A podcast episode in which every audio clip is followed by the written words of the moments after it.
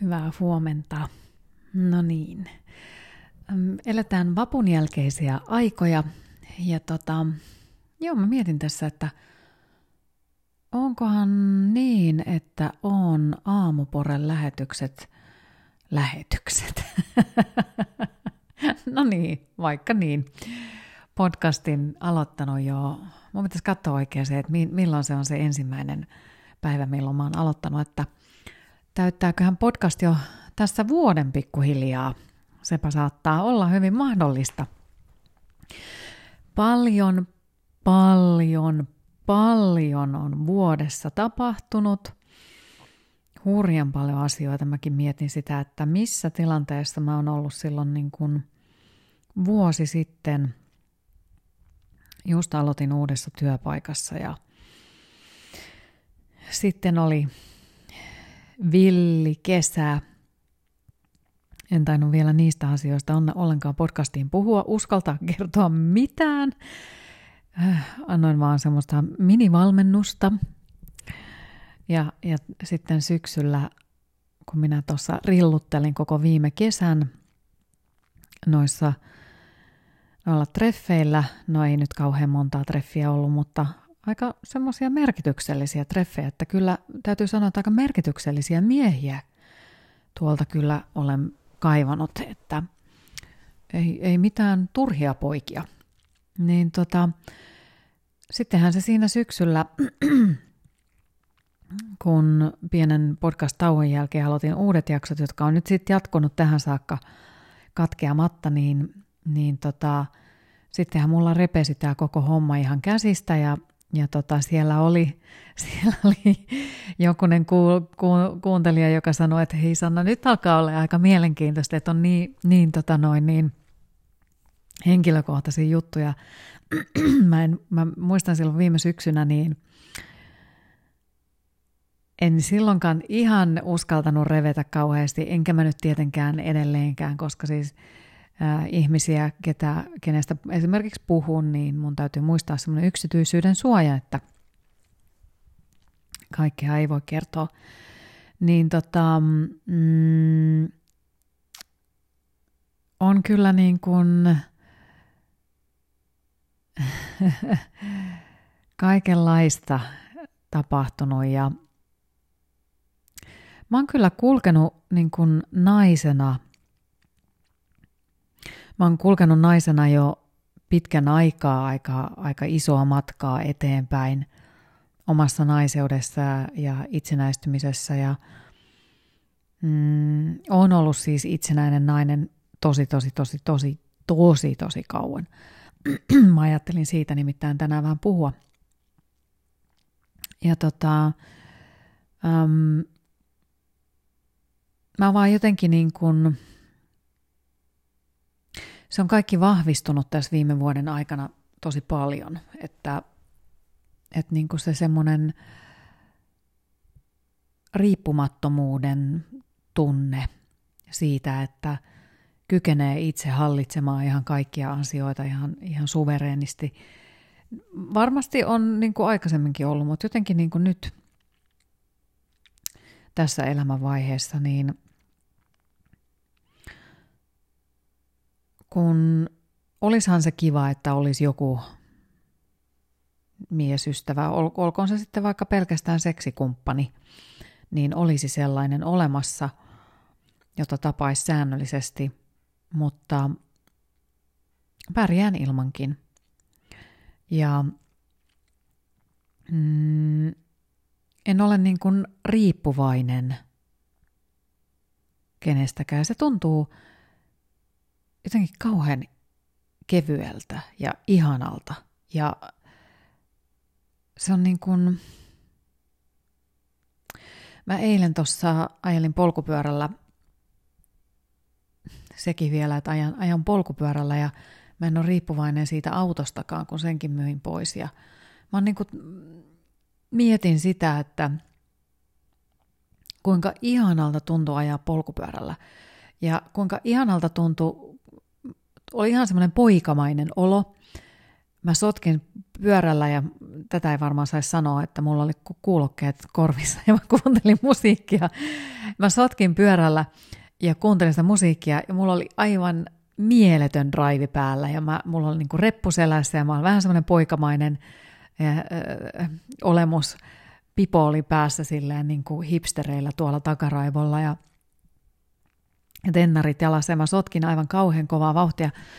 Oli aivan mieletön fiilis ja mä ajattelin, että ihanaa, ihanaa, ihanaa, ihanaa. Että mulla ei ole yhden yhtään ihmistä tässä nyt sellaisia niin kuin miessuhteita, kun mä mietin juuri niitä, niin ketään sellaista, jota mun pitäisi jatkuvasti miettiä tai jonka asioita mun pitäisi mielessä miettiä, että mitä se on tehnyt tai vatvoa jotain hänen ongelmia, niin kuin tämmöisiäkin on ollut tapauksia elämässä, kenen, ongelmia on pitänyt vatvoa ihan hirve, hirveän paljon – että on toiminut niin kuin terapeuttina ja on toiminut äitinä ja on toiminut vaikka minkälaisena.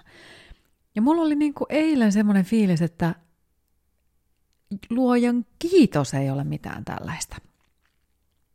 Ja kuinka kivalta se tuntuu.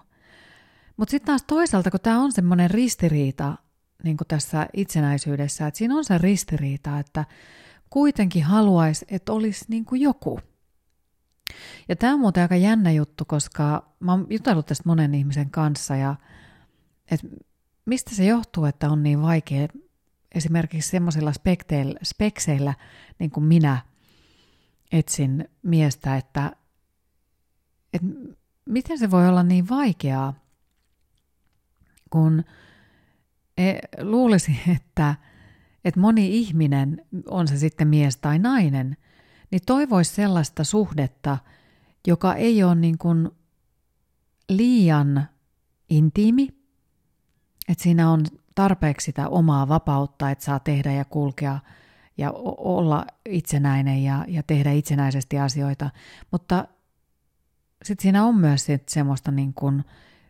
yhteyttä ja siis saattaa olla, että joku todella haluaa olla jonkun kanssa 24-7 koko ajan, mutta, mutta, mutta varmasti niin kuin moni myös kaipaa sellaista suhdetta, joka ei ole niin tiivis, niin, niin tota, se on jännä, että en tiedä sitten, että onko se jotenkin niin outoa naiselta sanoa suoraan, että – en halua mitään tiivistä suhdetta tai haluan niin kuin välimatkaa ja et, et, et, se, se niin kuin, onko se jotenkin pelottavaa. Ja, ja mä oon puhunut tässä ihmisten kanssa, niin kuin, ihmisten, siis naisten kanssa. Huom, olen keskustellut naisten kanssa tästä asiasta, että kun naiset ei oikein ymmärrä sitä, että pelkääkö mies niin kuin vahvaa naista tai itsenäistä naista.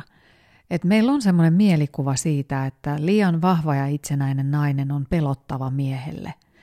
Ja sitten mä yritin tuolta netistä eilen illalla surffailla ja etsiä ja miettiä, katsoa sieltä, että onko siellä jotain tällaista tutkimusta, että missä, onko koskaan niin tutkittu. Ja sitten mä löysin jonkun oliko se nyt Maikkarin artikkeli, jossa oli kysytty, mutta mm, siinä ei kyllä mun mielestä miehet sanoneet peläkäävänsä itsenäistä naista, vaan enemmänkin he oli sitä mieltä, että sehän on hienoa, jos nainen osaa olla itsenäinen. Niin musta se on jotenkin vähän semmoinen niin kuin,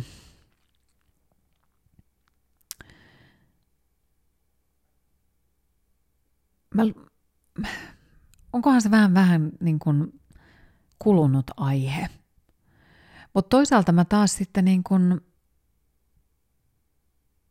mietin sitäkin, että toki tietysti ei liian itsenäinen semmoinen niin kuin määräilevä tyyppi, vaan se, että tulee niin kuin itseksensä kanssa, itse, itseksensä kanssa, niin kuin itsekseen kaikin tavoin toimeen ja pystyy olemaan onnellinen, vaikka on yksin kotona ja mm, ei ole niin kuin riippuvainen kenestäkään. eikä ole riippuvainen siitä suhteesta. Ja tämäkin on mun mielestä mielenkiintoinen juttu, koska siis äm, nyt mm, kun mulla nyt näitä miehiä tässä on ollut, niin mä oon huomannut tämmöisen jännittävän asian. Se, että jos välittää toisesta ihmisestä, niin sen joku, siis tämmöiset miehet, ketä mä oon tässä tavannut, niin he on kokenut sen niin kuin tarrautumisena myöskin. Mikä on mun mielestä jotenkin outoa, että mm, kun nainen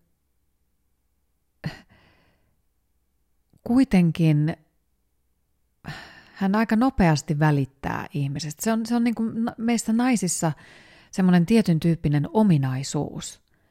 että jos sä vaikka suutelet tai jos sinulla on vaikka seksiä sen miehen kanssa, niin automaattisesti, mä voin sanoa, voin, en ole mikään asiantuntija, että jos nainen ei välitä siitä miehestä yhtään, niin silloin on niin kuin jotain pielessä.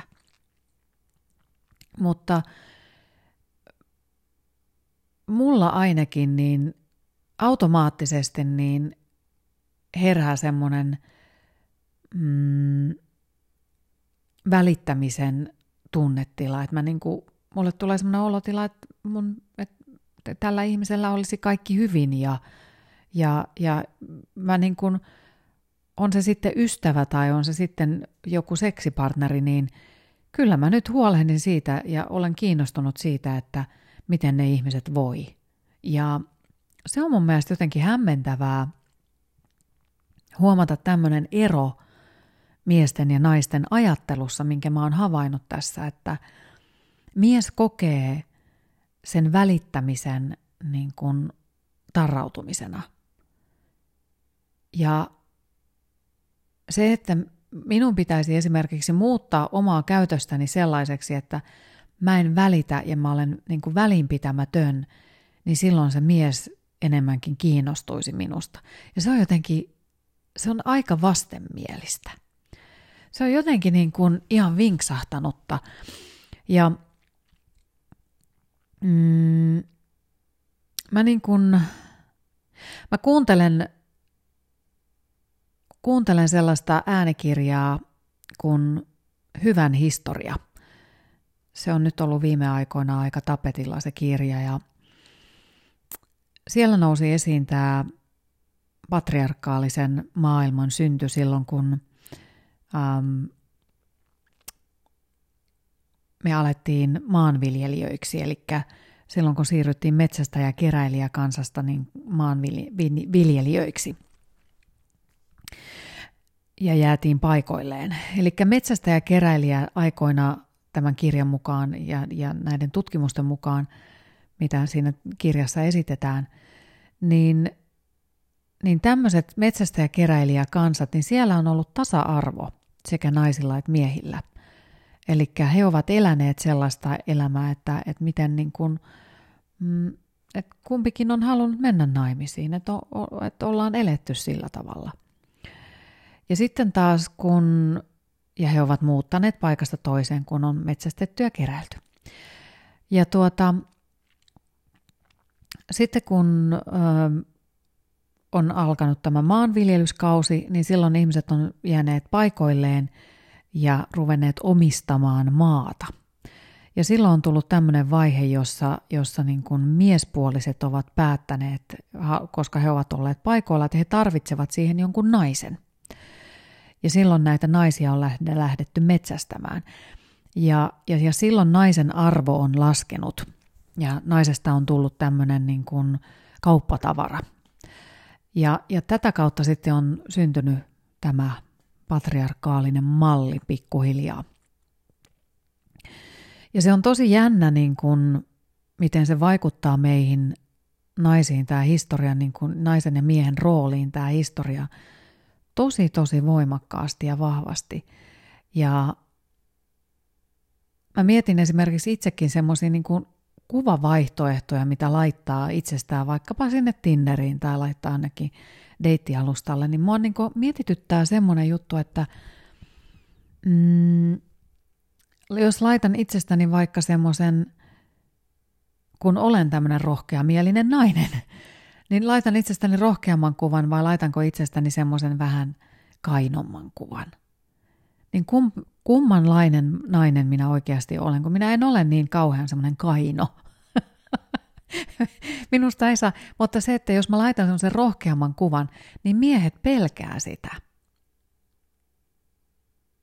Kun naisen pitäisi olla vähän semmoinen kaino. Eikö jännä juttu? Ja se on mun mielestä niin kuin mielenkiintoista ja, ja, ja me ollaan niin kuin synnytetty semmoinen kulttuuri tähän niin kuin miehen ja naisen välille, jossa se nainen on vähän semmoinen välinpitämätön. Hänen tulisi olla semmoinen välinpitämätön ja kaino, jotta mies voi häntä sitten metsästää. Ja se on jotenkin hölmöä.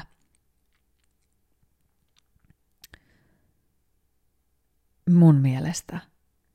Ja se on jotenkin niin kuin outoa myöskin se, että tämähän ei siis tarkoita todellakaan kaikkia miehiä. Jotkut miehet on ihan erilaisia. Ja myös se semmoinen naisen tietyn tyyppinen, niin kuin mäkin on hirveän nopea tekemään aloitteita ja, ja, ja olen niin kuin vikkelä siinä hy, hyvin nopeasti. Aloitekykyinen, mennäänkö, tehdäänkö, tai sitten tuolla niin kuin deittialustoilla, niin minä aloitan sen keskustelun tosi nopeasti, mutta sitten aika usein niin mä en saa mitään keskustelua, kun en tiedä sitten, onko se, olenko sitten siellä sitten jotenkin liian aktiivinen. Ja mä erään naisen kanssa tästä asiasta juttelin, ja hän sanoi mulle, että hän on siis tekee parisuuden valmennuksia, niin hän sanoi mulle, että sä, sä olet aika aktiivinen. Hän sanoi mulle ihan reilusti, että että sä olet niin kuin hirveän aktiivinen, että koita olla vähän välinpitämättömämpi ja semmoinen niin kuin, ja mä mietin sitä, että miten mä niin kuin, että kun mä olen henkilönäkin ihminen, joka tekee rohkeita temppuja, menee rohkeasti eteenpäin, on rohkea, ottaa ensiaskeleen. Jos joku ei sitä tee, niin se on, minä olen se, joka olen siellä ensimmäisenä. Niin, niin tämä on mulle ihan hirveän kova oppimisen paikka se, että minun pitää hillitä itseni kokonaisuudessaan, vetää itseni kuoreen ja olla siellä, että en saisi välittää enkä tehdä oma-aloitteisesti, aktiivisesti niin kuin aloitteita. Eikö, eikö, aiva, eikö se ole, kuulostakin aivan pökerryttävän käsittämättömältä, ja vain sen takia – että me, meillä on tämmöinen yhteiskunnan malli, jossa naisen tulisi olla kaino ja vähän semmoinen kylmä, jotta mies saa häntä metsästää. Ei itsenäinen nainen ole sellainen. Itsenäiset naiset menee, menee, menee tekee asioita itsenäisesti ja he, he niin kuin, ottavat yhteyttä miehiin silloin, kun heitä huvittaa ja, ja se semmoinen niin kuin, ihan käsi, niin kuin, ah, tämä tuntuu mun mielestä jotenkin niin kuin pöyristyttävän ihmeelliseltä, mutta tämmöistä tämä niin kuin on, tämä maailma. Miettikää. Tai mieti. Mutta joo, mutta itsenäisessä naisessa niin hmm, hänessä on niin kuin valtavasti hyviä puolia myös. Ähm, täällä on tämmöinen sivusto kuin nainen.com. Mä en nyt tiedä, onko tämä mitenkään niin kuin hirveän tutkimuspohjainen sivusto, mutta mä löysin täältä aika kivan tämmöisen äh, artikkelin. Äh, minun mielestä tämä oli kiva, koska tämä kertoo, että itsenäinen nainen on paras kumppani – Tietenkin. Totta kai minä tällaisen tähän haluan loppuun lukea. Ja tämä kertoo viisi syytä miksi. Kun itsenäinen nainen haluaa sitoutua parisuhteeseen, hän tekee sen oikeista syistä. Itsenäinen nainen tietää mitä haluaa, uskaltaa kertoa sen, hän pärjää hyvin omillaan eikä ota vastaan paskaa keneltäkään. Monien mielestä itsenäinen nainen onkin äärettömän viehättävä, kirjoittaa Pop Sugar. Mutta vaikka nainen olisi itsenäinen, pystyisi huolehtimaan itsestään ja kukoistaisi omillaan, ei se tarkoita sitä, etteikö hän pystyisi rakastumaan ja olemaan parisuhteessa. Pop Sugarin mukaan tällaisesta naisesta saakin mahtavan kumppanin, koska hän valitsee olla toisen ihmisen kanssa. Itsenäisen naisen kohdalla voi olla varma, että jos hän haluaa sitoutua suhteeseen toisen ihmisen kanssa, tekee hän sen oikeista syistä. Hän ei ole leikittelemässä tunteilla.